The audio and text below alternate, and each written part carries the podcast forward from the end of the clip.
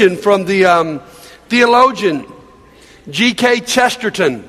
He said this Jesus promised his disciples they would be absurdly happy, completely fearless, and in constant trouble. And that's what we'll see today in our, uh, in our passage. Paul's absurdly happy, completely fearless. And this man is in constant trouble. Reminds me of the story I heard of these two men back when bungee jumping got to be big back in California, and, and they had gone and they loved it. And they looked at each other and said, We could make a, a whole lot of money out, out of this. So they went to Mexico because no one had done it in Mexico yet. And they set up this bungee jumping course, and all these people had gathered, and they decided to d- demonstrate it. And so uh, one of the guys named Joe uh, jumped off, went down, came back up. But every time he came up, he looked worse. I mean, he's a little bruised up, a little beaten up. By the third time back up, he's, he's bleeding. And so his buddy Al says, is, is, the bungee too long? And at one point he says, No, it's just right. He comes back up. He said, Well, what's wrong? He said, Do you know what in the world the word pinata means? I mean, he's getting beaten up every time he goes down. And guys, sometimes that's the way it is in our life. That's the way it was in Paul's life.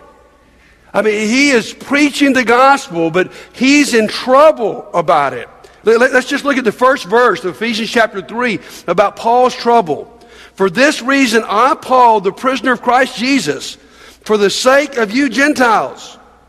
Now, if you're an English teacher in here, you would put a red mark on this book because Paul is right in an incomplete sentence. Paul, Paul puts this incomplete sentence in verse 1 that he will not complete until verse 14 because he's in trouble. Paul's become a very unpopular man.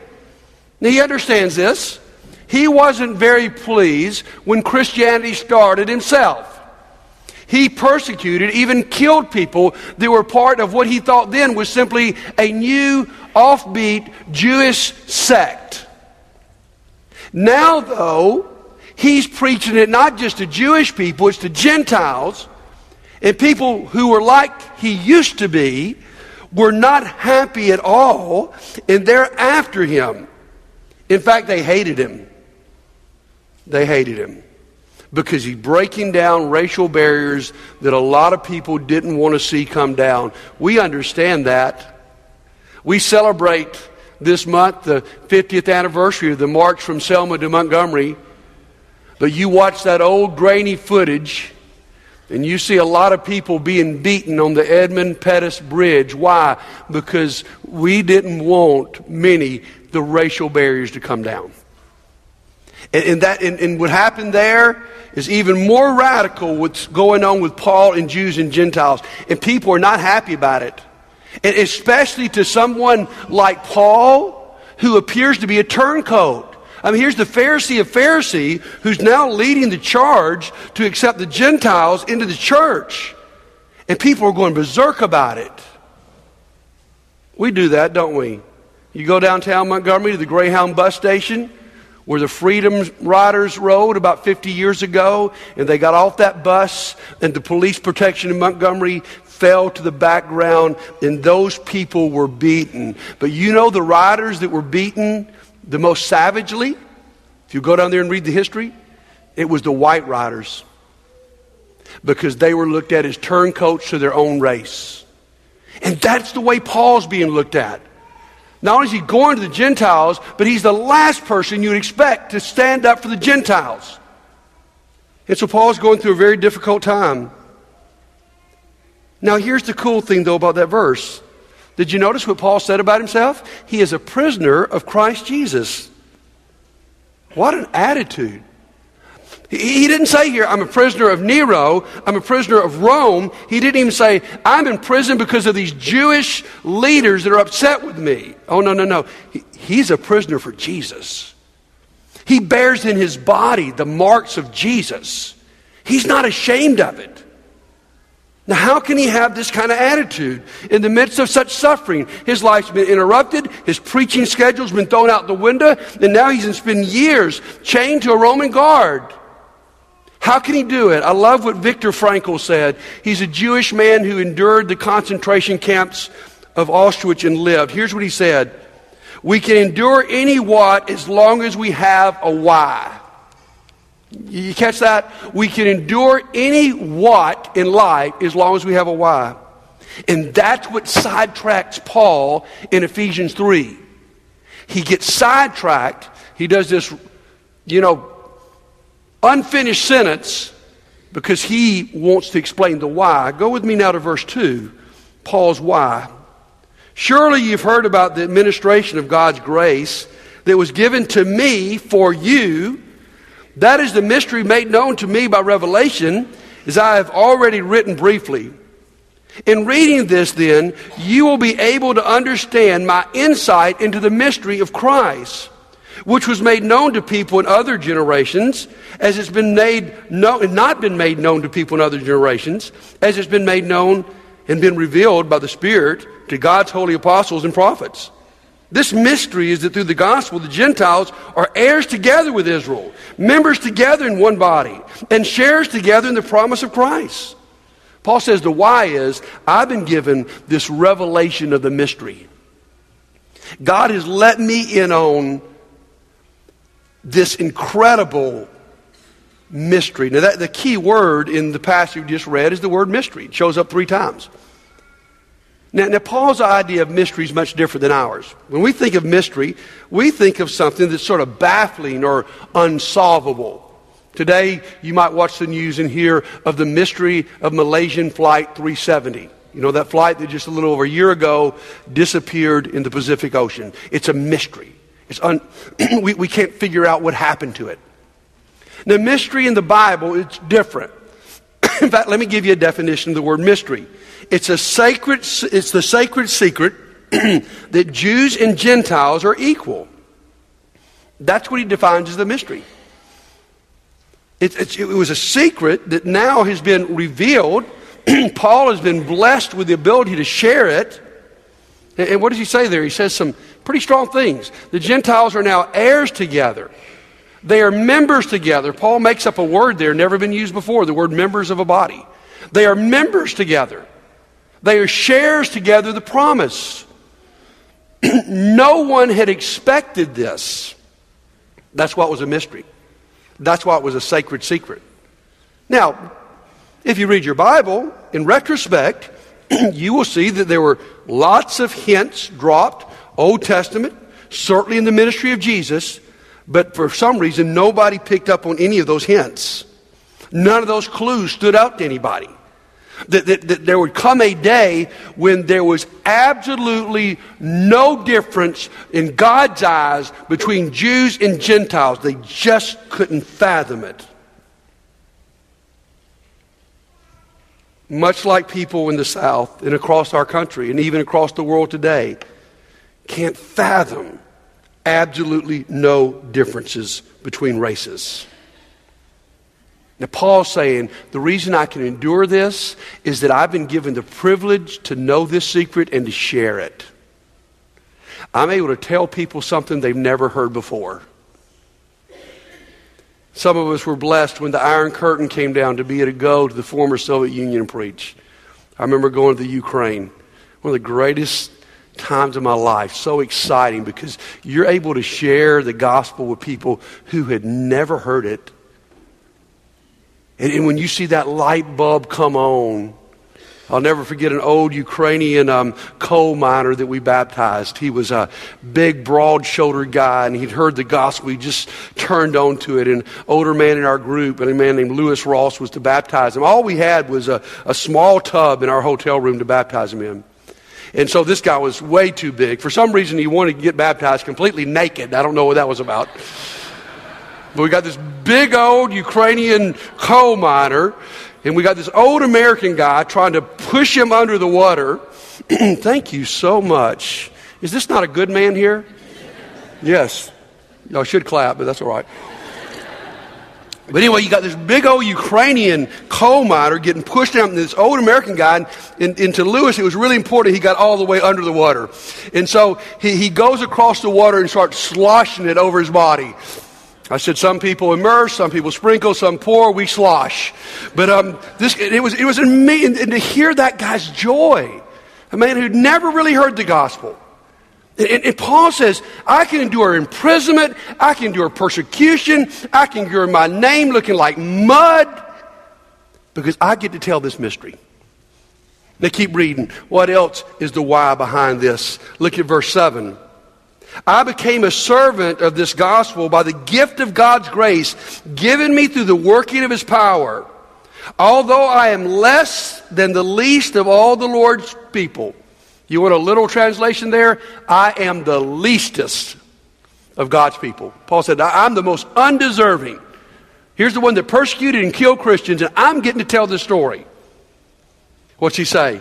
This grace was given me to preach to the Gentiles the boundless riches of Christ and to make plain to everyone the administration of this mystery, which for ages past was kept hidden in God, who created all things. His intent was now through the church, the manifold wisdom of God should be known to all the rulers and authorities in heavenly realms. Second wise, the declaration of the mystery. Paul's got an incredible job.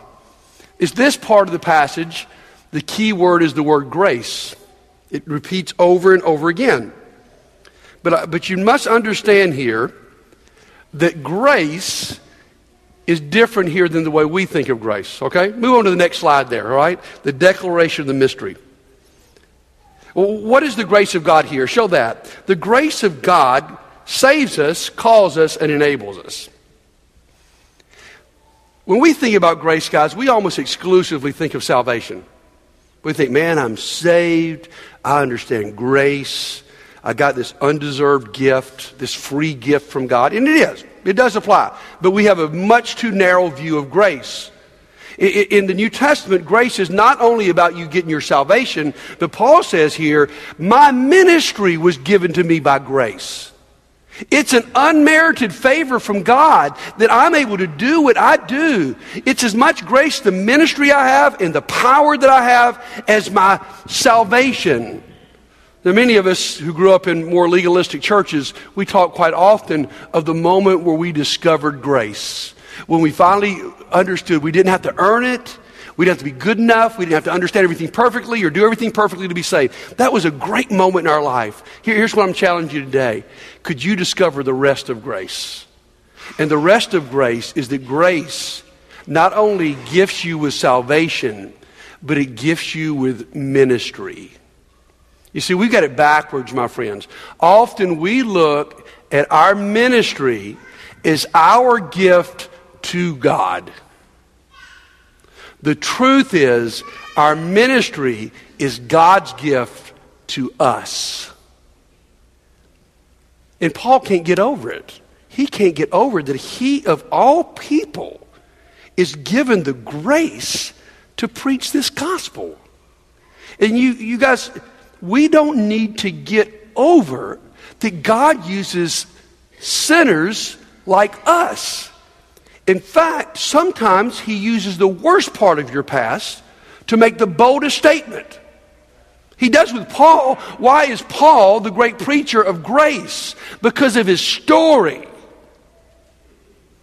And, and so, guys, what we've got to go is not only is grace that awesome thing that saved me, but by grace, you get to go teach children by grace, you get to go down to Gibbs Village and be a part of reaching out. By grace, you lead a life group. By grace, you get to help people with their problems. By grace, you get to sit down and talk to somebody and help their life be better. That's as much grace as your salvation. Because if we understood that, it would destroy the complacency, lukewarmness in the church. Because no longer someone, please, would you come do this ministry? Oh, we need your help so bad at Gibbs Village. Would one of you guys sign up? Oh, if you sign up, you won't have to work too long. If you'd sign up, we will give you a treat at the end. I mean, we, we just go on and on and on, begging people to do ministry. And it's only because we think ministry is a burden and not a gift of grace. and Paul understood that. so Paul says, I've been given this incredible grace that would change everything. Let's keep reading. Let's go on down, verse 11. he's talking about this grace according to the eternal purpose that he accomplished in Christ Jesus our Lord. In him and through faith in him, we may approach God with freedom and confidence. Here's our, our last part of the why it's the application of the mystery. Here's the application of this whole deal everyone has full access to God. That was radical news. That was radical news to the Jews. I mean, they had grown up in a religion where one guy, once a year, goes into the Holy of Holies, scared to death, to approach God. And when that curtain was ripped from top to bottom, it opened for the Jewish people this, this access to God they had never dreamt of. And now Paul's taking a step forward. He says it's, it's not just for, for good Jewish people, it's not just for our race, not just for our kind, not just for our nation. It's for everybody. It's for the Gentiles. They have full access to God. It's as if, you know, you were given full access, this doesn't even compare, but to the president. You know, we always say that if you want to know who's powerful in Washington, it's, it's how close their office is to the Oval Office. Because the more access, the more, the more power. And, and, and, how about if you were in a position where the president said to you, you can walk in my office any time of the day. You got some input, you don't like what I'm doing, you got a suggestion, you just want to come visit. I, I don't care what's going on, you got full access. One of the most beautiful pictures in our country of history of that was the access that, that John F. Kennedy gave his little boy John John. That if you read the history and you see some of those pictures from that, this little bitty kid had been given full access to the Oval Office. And even the president might be meeting with some important foreign dignitary. You might could look and there are pictures of John John playing under the desk. That's us and God. No matter what's going on, we can always play under the desk. We can always talk to God. We've got full access. He says there that we have freedom to approach God. Hebrews chapter 4 says, because Jesus Christ has been through everything that we've been through, we now can come before Him with confidence and boldness, knowing that He will give us grace in our time of need. He's going to give you mercy. You don't have to, to, be scared of going in the presence of God. You don't have to be intimidated to talk to Him because of what Jesus has done. The gospel says everybody it's not just for a few people, it's for everyone. Is to go in the presence of God with great boldness and confidence and actually with great comfort. So let Paul conclude his side note. Verse 13 I ask you, therefore, not to be discouraged because of my suffering for you, which are your glory. Isn't that interesting? They're not my glory, they're not even God's glory right here. They're your glory. I gladly suffer for your honor. And so Paul has to write them. They're all worried about Paul because he's suffering. And so Paul has to write them, I don't want you guys to get all discouraged. And this is the cool thing what I hear in this passage. Paul says, Don't you be discouraged about the trouble going on with me because I'm not discouraged about it. In fact, it's awesome. You see, Paul had a deep faith that God could work through sufferings. Listen to me, if you want to study every world religion, one of the great distinctives of the Christian faith is that we have tools to handle suffering. Suffering in Christianity is not looked at as a bad thing, it's actually looked at as a good thing. it, is something that draws us closer to God. It is something that molds us. And so Paul says, don't, don't you guys get upset about this. I'm perfectly okay with this. And so where's Paul? Paul is in Rome. He's chained under house arrest to a Roman soldier. Now, now Paul understands this. I like Tony Evans puts it this way. You've heard it other wording, but same thought. Trials must first pass through God's hand to reach you. I'm, I'm not saying to you today that everything happens in your life is from God. I mean, Job was tempted and his trials were from Satan, but they had to go through God's hands to get there.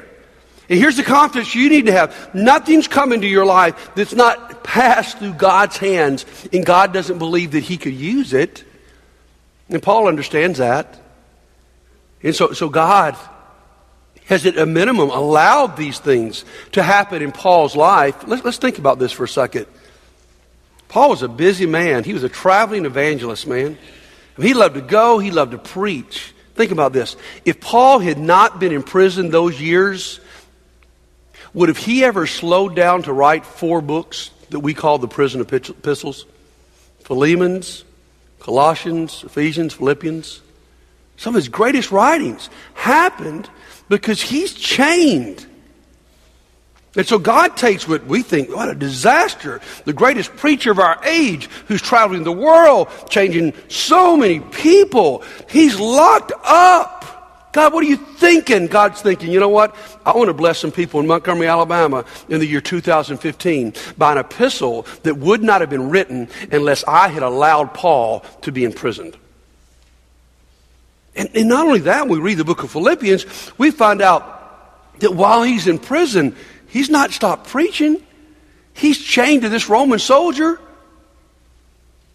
They are, they think he's the captive. No, no, they're the captive audience. And so by the time he writes the book of Philippians, he says, This has been to God's good. Now the gospel is known throughout the whole Praetorian Guard, and it's, it's passed to, to Caesar's household. Can you imagine the rumors among the guards eventually? You know, it's your turn. that guy is going to talk to you nonstop about Jesus. And they're becoming Christians. And so Paul understands that the role of suffering can be a beautiful thing in his life. And here's what I want you to understand this morning it's really simple. Suffering can be a beautiful thing in your life and in my life. God allows us to see that it was the suffering of Christ that made all the difference in our life. And that when we suffer, we're closest to God. Acts 5, verse 41. They were rejoicing after they had been beaten that they could suffer shame for his name. Romans chapter 5, verse 3 it's our suffering that produces perseverance. It's how God molds our character. In 2 Corinthians chapter 1, it's our suffering that teaches us how to comfort people who suffer themselves. So if you come this morning and you're suffering, you feel like a pinata. Let me tell you, you may be in a really good spot. Because God does promise us that we can be absurdly happy, completely fearless, and in constant trouble. Here's the deal. Those are not three separate time periods in our life. Those all can happen at the same time. Right now, in this moment, no matter how bad your life is or how you are suffering, you can be absurdly happy, completely fearless, and in constant trouble. That's the gospel. And here's the news of this passage it's for everybody. It's not for the spiritual elite. It's not for one race over another race. It is for everybody. Guys, sometimes that's hard for us to get. Many of us have been drawn kicking and screaming to believe that, it all, that, that everything is equal. I'll never forget a few years ago being in a life group with a, an African American man here in this church. I mean, he's a sharp man, professional man, been very successful in his career. And, and for some reason, I don't know what we were sharing about that night, but he, um, he broke down with us. He said, You know what? Here's my fear in life. No matter what I accomplish and what I do, I'll only be looked at as a black man. That's the lens people will look at me. And guys, that's why Paul wants to get this point across because nobody needs to be looked at as just a black man or just a white man or just a Jew or just a Gentile or an American or a foreigner. It's all equal. And with this gospel of grace, it means we've been equipped to, in the middle of our suffering, to minister and to care and to love. It's a gift of grace. So this morning, I want to ask are there people here today that you're suffering? And maybe right now, you can't see the why yet. You've not figured out why this has gone on in your life. And, and, and today, we could pray for you. Or maybe in your life, you're like, you know what? Uh, I'm just beginning to get the gospel. Listen to me, friends. Every one of us is either suffering or we will suffer. You, you hear the preacher that says, if you follow God and you really are truly committed to God, you're not going to have problems in your life and everything's going to fall your way. And financially, you're going to be blessed. And health wise, you're going to be blessed. The case study that says that's an absolute lie is the Apostle Paul. It didn't happen that way. And there's nobody more dedicated than Paul. So, so either today you are suffering, or you have suffered, or you certainly will suffer. And here's the good news of this message today is you can be absurdly happy and completely fearless in the middle of it.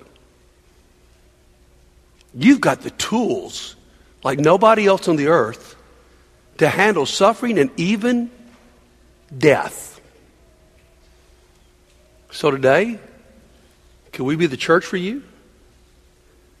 Could we minister to you and encourage you and pray for you in the middle of your suffering? In just a minute, we're going to sing, and you have a chance to come to this front row. But here's what I want to show you before we sing that song. You're in the middle of fellow sufferers. Oh, this is not a down and out message, guys.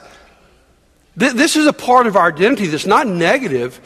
Probably need to add another word. I am a victorious sufferer. Let me just ask some people to stand up, okay? Anybody in here ever suffered relationally? You felt rejected by someone? Maybe you went through a divorce or a friendship that went sour, and you would you just stand up? If you suffered through that kind of hurt.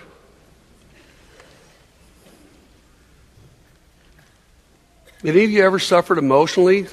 Maybe through anxiety or through depression or something that's dominated your life emotionally? You never wanted it, but that's what's happened. Just stand up. Some of you that have suffered emotionally. Anybody in here suffered financially? A point in your life where you lost it all? Maybe even had to go bankrupt?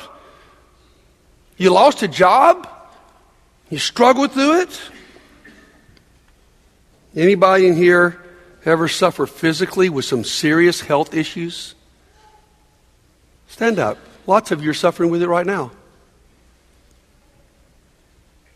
Any of you ever suffered with the loss of a loved one just in the wrong time?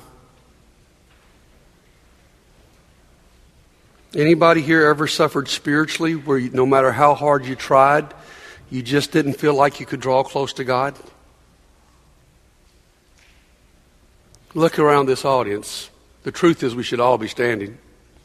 The truth is, we've all suffered. And so, guys, we can all suffer in isolation, or we can do it together. Understanding that we can handle any what if we can see God's why. And so today, if you're suffering, you're in the midst of some other sufferers who understand exactly what you're going through who, if you want to come today, we will not only pray for you, but we will surround you. And here's the cool thing you will meet someone today in this church who's suffering in the same way that you suffered. So if you need to come today, why don't you come while we stand and sing?